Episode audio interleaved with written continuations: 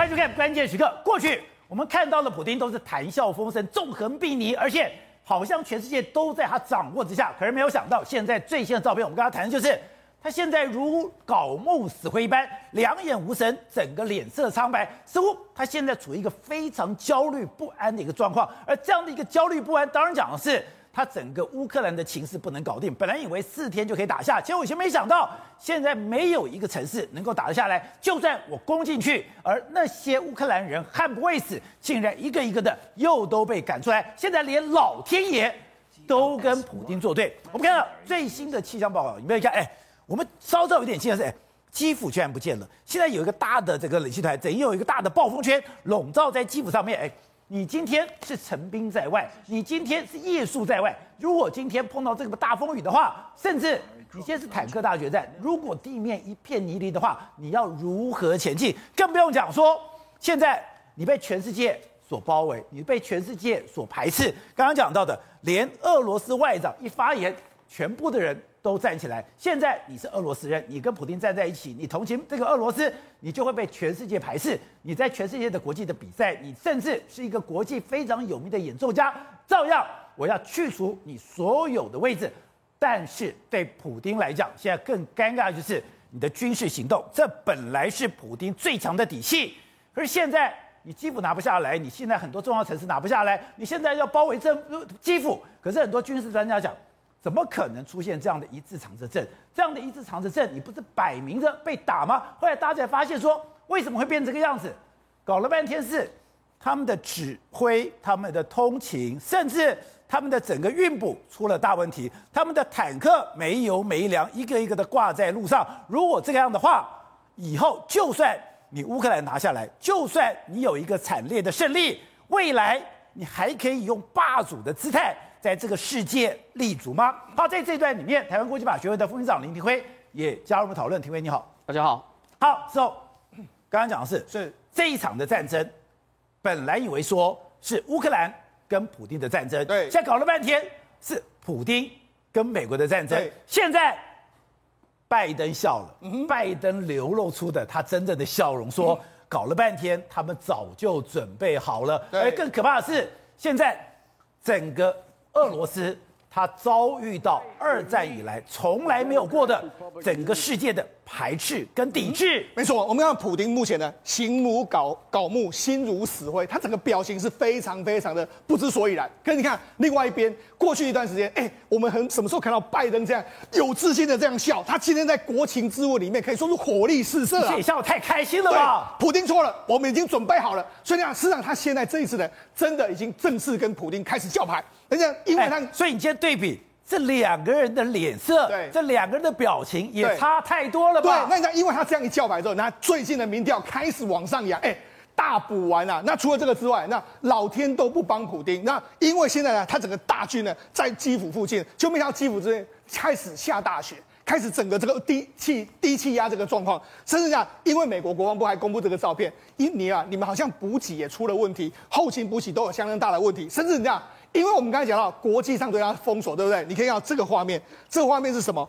俄罗斯的外交部长他要到联合国去发言的时候，就没想到联合国的官员，可很多官员是不给他面子，就集体离席。也这告诉你什么？全世界现现在都慢慢的跟普丁为敌，这也是为什么拜登笑得那么开心。我们已经准备好了，事实上是不是你掉进了我们设好的陷阱里？另外一个现在充满争议的一个话题就是，他现在不是有六十公六十四公里的长征，一字长蛇阵，然后现在要进到基辅，好像我这么强大的军容，我会包围基辅，基辅就完蛋。是，可是有军事专家讲不对，这完全不符合现代作战的基本原则。对，你怎么可能一个战车连着一个战车？你不是等着被打吗？没错，这个六十四公里的这个长蛇阵战车，这个这么这么军容壮大，大家看了会害怕。可是呢，美国军事专家说。没有，他们到目前为止，他觉得俄罗斯的打法是相当糟糕。他说，现在俄罗斯可能是缺粮、没有油，而且士气非常低。哦、为什么这样讲呢？而且他推进的速度也太慢了吧？你照你说六十四公里，你六十四公里绵延的这个战车，你赶快快到基辅，你一天就可以到了。为什么没有到？因为没有油啊，没有油不止这样啊。你看现在，因为你知道他们这个这一次的这个作战里面来说，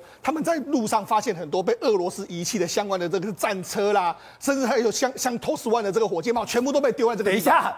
T O S 一 的火箭炮都陷入泥泞当中。因为这个地方来说，原本我我我我是这样想，因为原本一开始的时候，普丁想法就是速战速决嘛，就没想到没有速战速决，他根本没有那么多后勤补给，所以现在后勤补给出了非常大的问题嘛。他说原来只准准备了四天的油弹，四天的粮食，是啊，过了四天就没了，没有了。所以现在整个整个他们的士气非常低落。你看，甚至很多人啊，这几天的时候。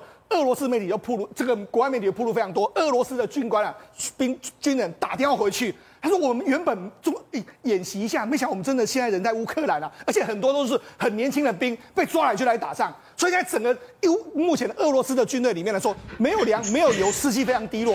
所以整个打法来说，因为他们目前为止呢也没有占，虽然说号他们号称占了几个重要城市，但其实战果都相当有限。这个对俄罗斯来说形成一个非常大的这个这个困局的局面。难怪我就想说，哎、欸，你这样的一字长征，应该赶快冲进基辅，怎么可能说？在外面冻了一天一夜都没有动静嘞！你看到吗？这个绵延那么长的这个完全的这个战车阵，这个这个我原本要总攻击嘛，就没想到因为什么？宝姐，那我们刚才不是讲缺油、缺粮、没有士气吗？就没想到现在呢，没想到还飘来了一个非常大的冷气团笼罩在这附近啊，所以他们整个军队推进的速度又越来越慢，哦、因为整个目前的天气相当相当之糟糕，连老天爷都不帮普丁了。所以那现在现在怎么样？如果而且你知道现在的普丁的大军呢，到底出了什么问题？你看，这是俄军的 T 七二 B 三 的这个坦克车被丢在这个地方，哎、哦欸，其实还蛮完好的哦。你看一下，各式各样的车子完全都被丢弃，路上有很多抛锚的车，哎、欸、而且它没有油的车，它其实都还可以用哦。你看它外形都完完全它还好好的，为什么会会抛弃呢？因为没有办法，没有油啦。啊，我们还继续挺进啊，那就是哦，先把它丢在这个地方。那你看，甚至你看这这些所谓的车，你看这这都是好好的这个车子啊。这你看，因为这个 T 二 T 七二 B 没有油、没有燃料，就被抛在这个地方。所以我不用火箭弹打你，你自己都停下来了。对，因为他们后勤补给真的出了非常大的问题。甚至你看，在苏梅地区来说，仓库里面来说，人家就发现到说，哎，怎么有俄军的这个 B R T 的哎 B T R 八十， 还有 M L T M T L B 的这个相关的运输车，全部都被丢在这个地方，而且都是好好的哦。为什么？看仔细看就是没有油，所以看起来的话，这太尴尬了吧？它整个后勤补给真的出了非常大的这个一个问题。那除了后勤补给出了非常大的问题，为什么民士气会这么低落？现在国际媒体也慢慢的整个找出这个端倪。我们之前不是说有个 Z 吗？对，那 Z 到底是什么呢？现在国际媒体就说，原来 Z 就是远东军区啊，哦、所以这个 Z 呢都是远东军区。我们原本原本以为说他是要什么去暗杀泽伦斯基，没有没有，他是这个样子。那有看到 V 远东区这么远调来的 V 是海军陆战队，那。一个 O 的这个形状的话，类似是白俄罗斯的这个部队， oh. 所以你看他们看远东区是 Z， 那克里米亚是 Z， 然后外面一个圈，白俄罗斯陆战队、车臣还有阿法各种部队是这样。原来就是他们这一次的战战争了，调了非常多大量的这个军，从你看远东中军区都调来，所以很多军队呢，其实他根本就没有来过这个地方，也没有不熟悉，不熟悉，而且你看混混在这样子，大家协同作战也非常非常差，所以不是有人说吗？哎、欸。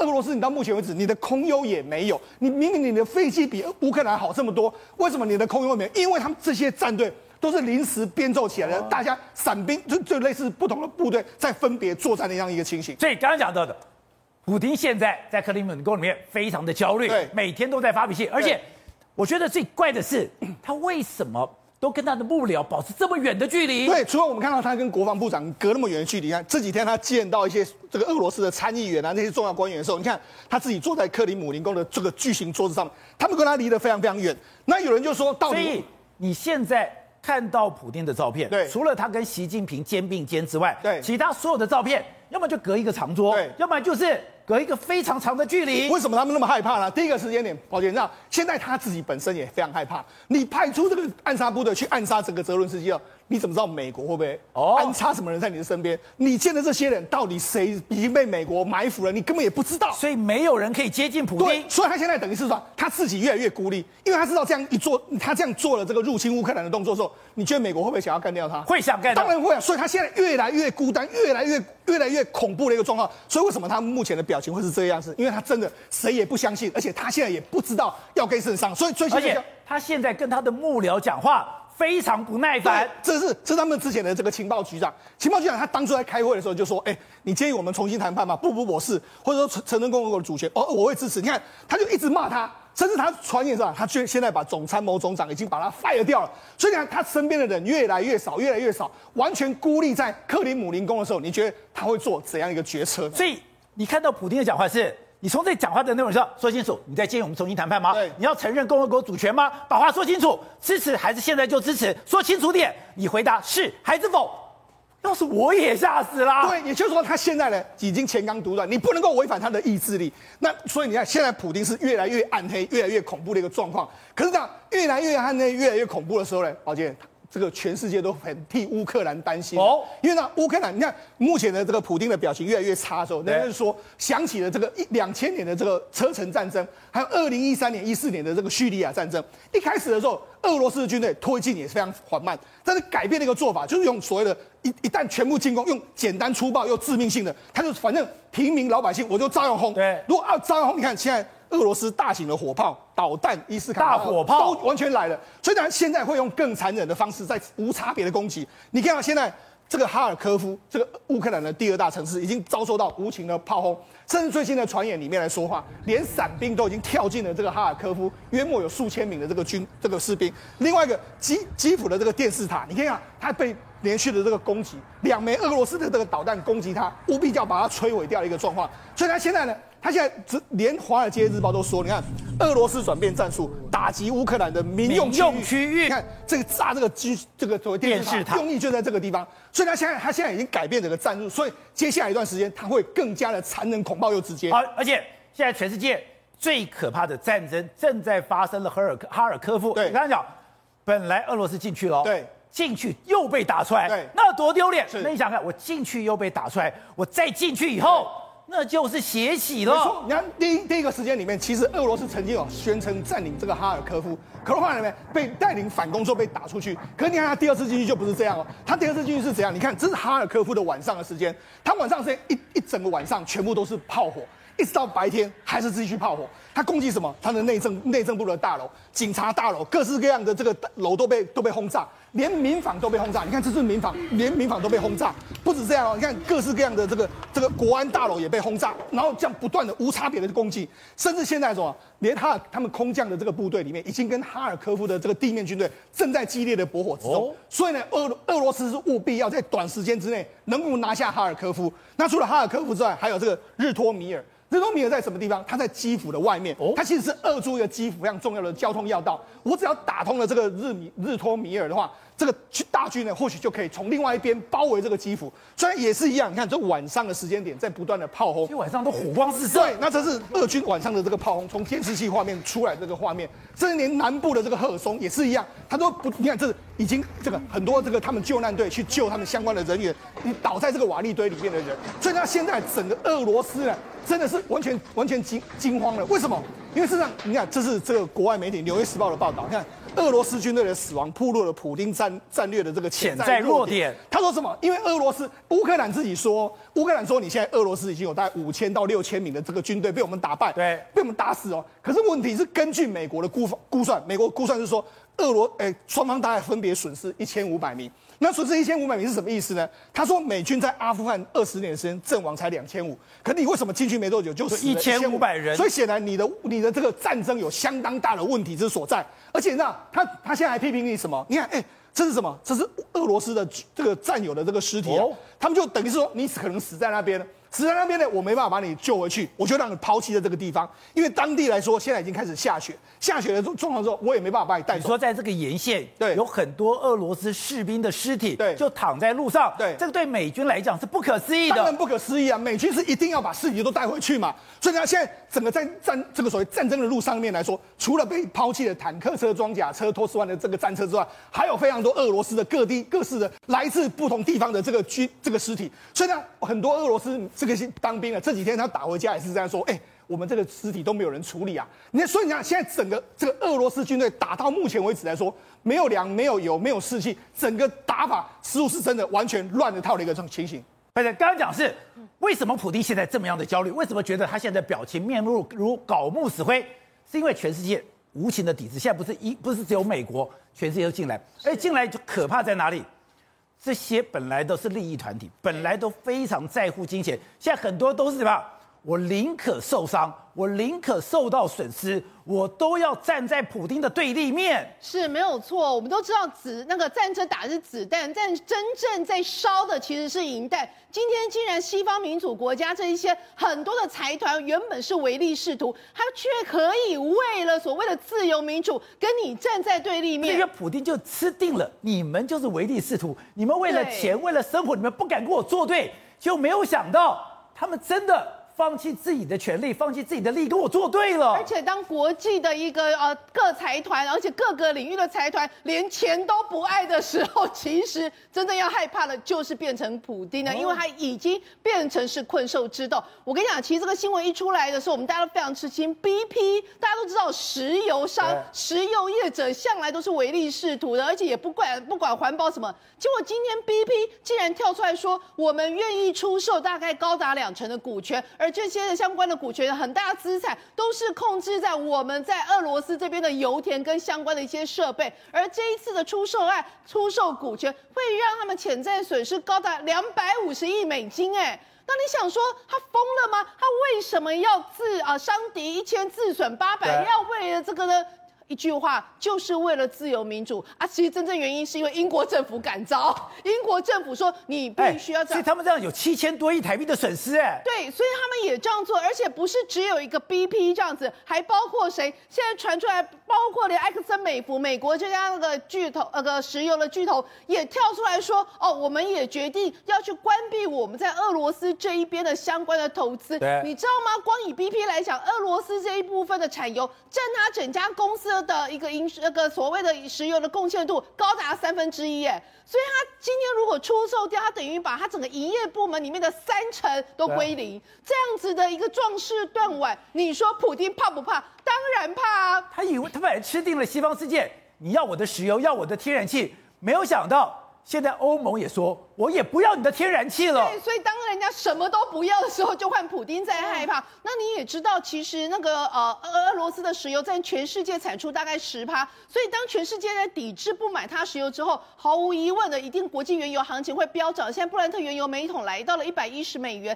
但你知道吗？现在包括美国、包括英国以及日本这些所有的一个石油的消耗大厂，全部跳出来说，我们决定释出我们的战备储油。哦，其中，光美国要释出三千万桶的战备储油，英国跟日本其他国家加起来三千万桶，所以呢，加起来六千多万桶。为什么？就是要稳定这样子的一个波动。那现在就包括像呃《华尔街日报》，他们都跳出来说，我本来俄罗斯卖石油跟天然气是我国家经济命脉的来源，高达在四成左右我的 G D P。现在没有想到，人家都抵制，而且抵制的状况是你俄罗斯的原油说啊。现在行情一百一十块，我给你降价、降价再降价，一桶不到一百块，九十五块卖你，拍谁没人买？没人敢买，没有人敢买。主要主要的原因包括几个，第一个就是说，他们因为你如果要买卖，一定一般都是用美元来计价，用美元计价的情况之下，现在美元把你踢出这个所谓 S W I F T 相关组织，人家也不敢买，所以呢，据说连新加坡的油商都不敢去认你这个相关的信用状。新加坡向来唯利是图，对，现在人家也也也。开始站在这个所谓的抵制的行列里面，然后包括瑞典，包括新加坡，一向是最会刀切豆腐两面光的。对啊，眼里通常都只有很会算计。就现在没想到，他们连跟你验资买油商这要验资嘛，就信用状验资，然后这个银行要买卖都不跟你拒绝验资。然后包括瑞典，像芬兰，他们以前也都是主要都跟俄罗斯买油的这些，他们现在全部都转向不跟他买。而且我觉得让普丁更为吃惊的是什么？现在他本来以为他唯一的朋友还有中国，现在。连中国都呃都有点忌惮这样子的情况之下，竟然包括连工商银行跟中国银行都已经跳出来说啊，这个有关于呢这个美元融资的部分，我们要喊卡。所以当中国也对你喊卡的情况之下，不愿意你雪中送炭，你就知道对于俄罗斯来讲，真的是逮鸡就打掉哎。所以说，虽然表面上面。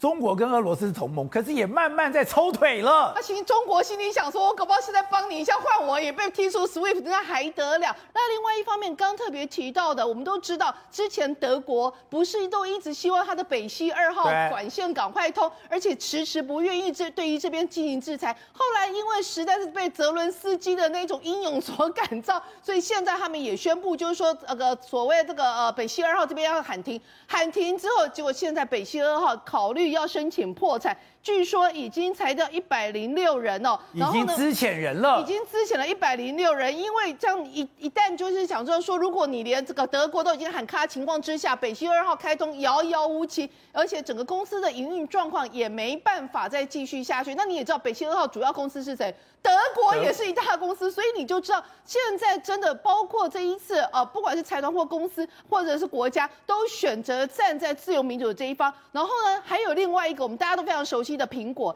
今天竟然连苹果都加入制裁，而且苹果加入制裁主要是受到呃乌克兰的副总理费都罗夫，他就靠跳出来讲说，在这个时间点，你必要必须要做出一个选择，而且苹果这样的公司，你的选择会对全世界有释出一样的讯息，就人家马上就说好，我们参与制裁。所以现在不是一个一个国家，现在是一个一个企业都倒过去了，都倒过去了。因为其实如果说今天你被人家讲说你是站在独裁者那一方，你是站在所谓侵略者那一方，对于整个品牌形象其实也是影响非常大。所以包括像迪士尼，包括像华纳也全部都宣布说，俄罗斯这个部分我们所有影片都不在那边上映，还有什么 FedEx 也不再不再送货到那边去，甚至连你的 Visa 的 Master 卡这些信用卡都跳出来。哎，我们都知道这些金融机构卡是什么卡都吸血的，现在他们连血都不愿意吸了，你就知道对他们来讲，在这个历史的关键点哦，这些厂呃这些所谓的国际厂牌呃品牌哦，真的都选择在跟正义站在同一方。而且更可怕的是，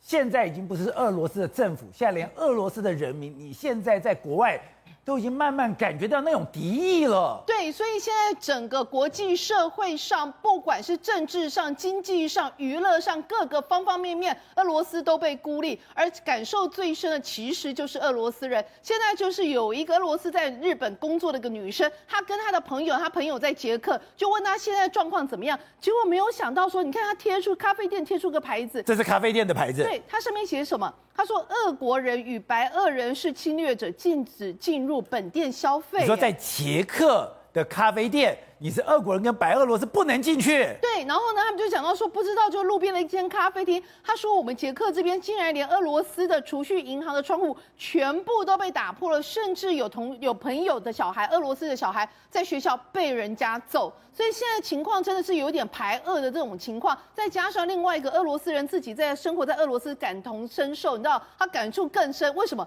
他连工资都领不出来，因为没有，因为那个货币相关的完全缺那个卢布，所以他们完全货币引不出来。他说他现在接案子都不知道该怎么样用，而且 PayPal 这些也都不能用，所以现在他们的前途真的是看起来越来越暗淡。而整个情况，俄罗斯就是人出不去，货也完全进不来。什么叫货？你现在你的飞机不能经过人家的领空，现在全世界最大的货柜公司全部对俄罗斯采取禁运了。对，尤其是在呃拜登昨天在所谓的那个国情咨文里面所宣布的加紧的一个制裁是什么？就是宣布从即日开始，所有的俄罗斯航空都不可以飞经我们美国的一个领空，领空所以它等于是加呃跟进了一个欧盟的相关的制裁。那在这种情况之下，当然毫无疑问了，就是你所有的货跟人全部都禁止，而且除此之外，我们都知道货运哦，现在不是货运大好吗？就没有想到全世界前三大航商全部跳出来说，我们短期之内将终止所有的货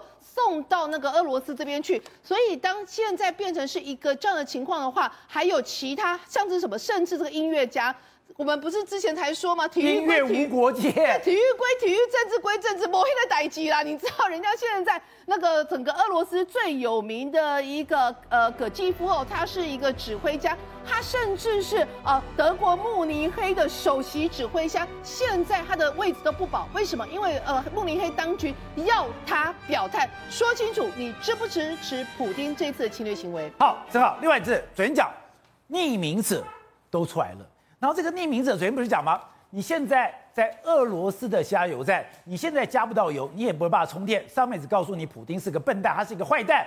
结果没有想到，这个匿名者今天又更进一步了，他竟然把什么俄罗斯的航空，也就是航太哦，所有的通讯都把你给中断了。对，我们现在看到这个战争，其实亚美尼亚跟亚塞拜然的时候，让我们看到这个无人机的厉害。这一次战争让我们看到所谓的的电子作战，这种网络攻击的厉害，因为现在最新的状况是说，为什么我们一直搞不清楚，为什么那么多的俄罗斯的士兵啊，其实会走到迷路？他们明明就有自己的那个卫星系统，现在匿名者告诉大家，因为他已经把所有他们跟俄罗斯视频跟天空卫星的连线把它 ban 掉，就完全看不到了。这些东西就变成说，你空有这个接收器，你是没有办法看到卫星的。所以，你俄罗斯虽然有自己一套的通讯卫星，可是你居然被人家给截断了。对，你被人家 ban 掉之后，你完全就是一片黑幕嘛。而且呢，这个匿名者我们开始整理，发现说，俄罗斯哦，不管是它的通讯、它的电视台、它的金融系统，全部都被匿名者全部都入侵了。比如说，俄罗斯他们有那种军用的通讯网络，对不对？就匿名者就入侵通讯网络，然后发现呢，他们俄罗斯啊，未来就就这段音频哦，他们不止入侵，他们把录音，然后录音下来的呢，然后有的呢是去告诉乌克兰说，他等一下会去哪里加油，那等一下去哪里加油，乌克兰就去知道去哪里布置地雷啊，等等，对不对？然后呢，还有这种心战，因为呢，他有录到说有一个人啊，一直跟隔壁的邻兵凹食物，他说我这边没有食物，你可不可以给我一点食物？我没有物资，你可不可以给我点物资？你我没有油，你可以给我一点油。所以这些东西全被匿名者录下来之后呢，大量放在网络上面。这个匿名者这么可怕、啊？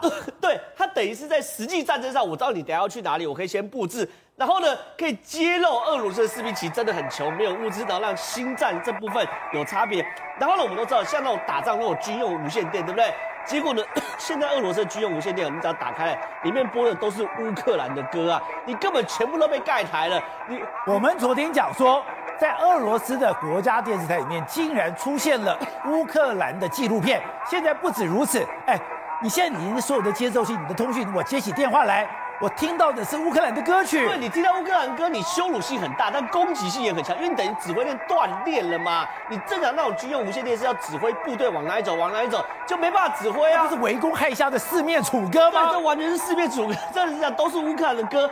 然后呢，甚至还有俄罗斯的电视台，我们昨天讲过嘛，打开你怎么选都是乌克兰的节目。好，这昨天讲过，还有什么？还有骇客非常挑衅啊，他直接入侵乌克兰的呃俄罗斯的银行之后呢，用他的手机去自拍，他入侵。那个俄罗斯银行的那个城市码，然后呢把这个城市码放，你看这个、哦，这他用手机拍的哦，然后你看他拍拍，还有哎秀出他的电脑，然后上面的这匿名者，你看他连他攻击的目标，然后他的电脑全部都秀给你看，放在网络上。哎、金融银行的整个防，应该说防火墙是做的最好的，他们都进得去。是，然后呢，匿名者他去剪接乌克兰这个影片啊，然后放在网络上让大家宣传。为什么他要让他宣传呢？因为既然哦，你就就这这些是匿名者自己做的哦，哦做就是乌克兰被俄罗斯侵害的影片。那他们为什么要这样做？原因很简单，全世界都力挺乌克兰了。对，不，他要不是匿名者要号召骇客义勇军。哦、他说只有匿名者不够嘛，因为你非常非常多，所以他们现在公开在网络上，他们叫 Hashtag Cyber 霸凌普丁这个东西，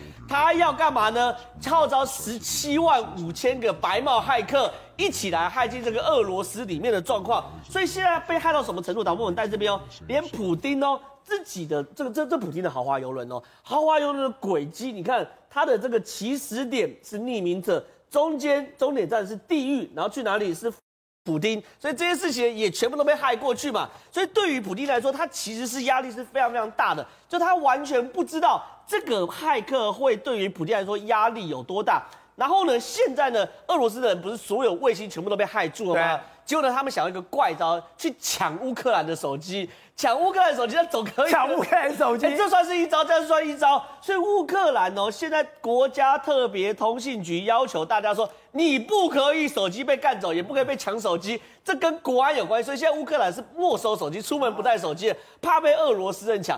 然后呢，俄罗斯我们之前有聊过嘛，俄罗斯阿兵哥其实自己也有点两光跟天兵，之前是一直用抖音不是泄露各个。因为我们跟你讲，你现在很多的路径，你很多的行踪，你都被骇客入侵，所以被知道。那有的很多的行踪是你自己透露出来的。对，那你用抖音上传，我们之前讲过。可是现在更惨是什么？发现一大堆俄罗斯的士兵进入到乌克兰的时候，开始滑滑Tinder。Tinder 什么？但是到约什么什么的软体，然后他发现说乌克兰人嘛，然后 Tinder 就这样子、哦，反正两边配对，你如果觉得他帅的话，往右边滑；觉得他丑，往左边滑。你只要两边配对，你就可以聊天啊，然后然后就勾搭乌克兰美女啊。现在发现一大堆俄罗斯人，你看哦，俄罗斯大兵哦进到乌克兰后就开始放那种肌肉拿枪的照片、露背心的照片去勾搭乌克兰美女嘛。结果呢，乌克兰情报局发现，哎，这个有搞头，他们就大量用 Tinder 的账号，然后换上乌克兰美女的照片，然后呢跟他配对之后，就跟乌克兰的乌克兰就用那个美女要情报，要情报。他说：“天哪，你是空降兵哎、欸，那你下个礼拜会不会来我的城市？你如果会来的话，我要跟你约会。”这超级好笑。然后还有说：“天哪，你是这个坦克兵，请问你现在走到哪里？有没有快到我这边了？我好想看你什么时候我才可以见到你。”他们都讲了，都拍照证明我已经在你附近了，然后全部都传出去。那这些事情呢，也不能怪俄罗斯大兵，男生真的很容易上钩嘛。那这些事情呢，就变成是说各式各样的怪招在这场战争中确实都发生了奇效。对，董事长刚才讲到的，现在普丁压力有这么大吗？而且这个是二战以来，也就是过去对付纳粹之后，从来没有这样的排山倒海、上穷碧落下黄泉的全面包围吧？现在俄罗斯哦，已经变成一个大号的北朝鲜。北朝鲜啊，对哈、哦，这整个被困住了嘛。各全世界在制裁他，全世界在封锁他，他唯一的希望是什么呢？唯一就是习近平，就看习近平要不要救他嘛。我看习近平现在大概也被吓破胆，吓破胆，这不都搞得哦，一赶紧把掉落去啊。所以我看了今天王毅跟乌克兰外长在通电话，昨天两通电话，两个谈笑风生的，然后互相，然后乌克兰的外长也跟王毅提出要求，希望中国来代表来两边来斡旋来做这个公亲啊。那王毅不不置可否 ，no reaction， 不反映这个事情。所以这个这个情况目前是整整个就是我刚刚讲的大号北朝鲜目前的这个普丁的这个地位如此。好，那未来问题是再下来会发生什么事情？大家都这个美国的军事专家讲很清楚嘛，普丁势必用更残暴、更激烈的手段进攻嘛，所以他马上会发动一波新的总攻嘛。对，啊，这个总攻我们也知道嘛，他的榴弹炮是两四种榴弹炮已经全部出笼了嘛，准备干了。可是我们想一个很奇怪的事情，刚刚前面那个照片，卫卫星照片，六十四公里的长的装甲车跟重武器全部在上面。对，这个这到底怎么回事啊？这很不合理耶。不，这很简单嘛。如果对手是美军的话，他会怎么样？他就完了，我把前面打挂了嘛。打挂了，对不对？那因为对手不是美军嘛，对不对？那当然不是美军的理由，可能还有别的理由不谈啊。但这个情况就是说，他就犯了一个重大错误嘛。我们当时在之前讲说，我卖弄一下。你知道，你要整个部队的行军有四个字非常重要：隐蔽、掩蔽。不管是单兵动作，还是所有的车队动作，都要隐蔽、掩蔽。哪有这样堂而皇之把车开在路上的？什么意思？所以他是不得已嘛，他被困住了嘛，因为他是整个后勤资源、跟气候、跟整个地理的环境对他不利嘛。当时你记不记得我们在？大概在三四三两呃一两个礼拜前就讨论过一个问题，我那时候判断说，普丁应该是要在冬奥之前对对他最有利。为什么？那时候天气很寒冷，是天气寒冷的时候，我们都知道嘛。以前过去纳粹德国人打打俄罗斯的时候，就主要这个关键在哪里呢？就是天气嘛，气候因素嘛。当你现在这个气候变成现在已经融冰了、泥泞了、沼泽了情况嘛，因为整个部队没有办法运动了嘛。是，就是变成泥泞难行嘛。大家知不知道？他知道，而且尤其在这个这个基辅这边最严重。对，基辅是什么地方？以前那个沼泽地，涅涅涅伯河。涅伯河，涅伯河本身就是河川嘛。你那原来以前他可以在二，如果说一月份攻打的话，马上打下来了。为什么？因为涅伯河变成严冰了，那个冰是坚如磐石，你知道。这个装甲车可以上面直接从河上攻过去，现在惨了，现在八条桥，而且土耳其现在送到什么东西啊？土耳其现在无人机，都是无人机啊，那无人机来飞两下，这几个就挂了。这这个打挂的话，普京还有得干头，没得干了，没得干，非下台不可嘛。所以我说现在这个情况是非常尴尬，并不是说。刚刚我们当然前一节有听到张教授也讲，认为说哦，这个这个部队的这个是看起来兵队部队是非常的非常的这个实力雄厚，可是我看到是另外一个方面，就是你的部队的运动产生问题了嘛，你的后勤产生问题了，还有一个问题，为什么瘫痪成这个样子？就是瘫痪嘛，就是你的指挥系统出问题了，所以他把总参谋长换掉。所以我认为说，这个是一个陷入一个非常恐怖的恐慌，你知道吗？啊，这个恐慌哦，普丁心里有数。现在的问题为什么说是今天连拜登笑成那个样子？笑成啊，笑醉就把球，你知道吗？笑得太得意了吧？然后太得意了嘛，所以他知道抓到你了，我刚开始逮掉啊嘛，然后再来一个问题，你跑不掉了嘛，知道？然后另外一个更严重的问题，哎，他现在这个乌克兰已经正式跟欧盟提出申请了，加入欧盟。好，现在行政作业在跑哦，现在审查会在跑哦，再过一个礼拜两或两三天审查会通过。请问你，他变成欧盟的成员的时候，你普丁是跟谁打仗？跟欧盟打仗，欧盟的战争了嘛？欧盟战争来的时候，它欧盟本身就安全协议啊，它本身就就有所谓的这种互互惠互助协议啊。是。欧盟正式正式帮助它，可不可以？当然可以啊，对不对？所以它过两天更麻烦了，它的麻烦是接踵而来一件。然后你刚刚提到的那个那个天气嘛，对，那个天气就是告诉你嘛，就全部头卡转里转头坠嘛，一边它行了。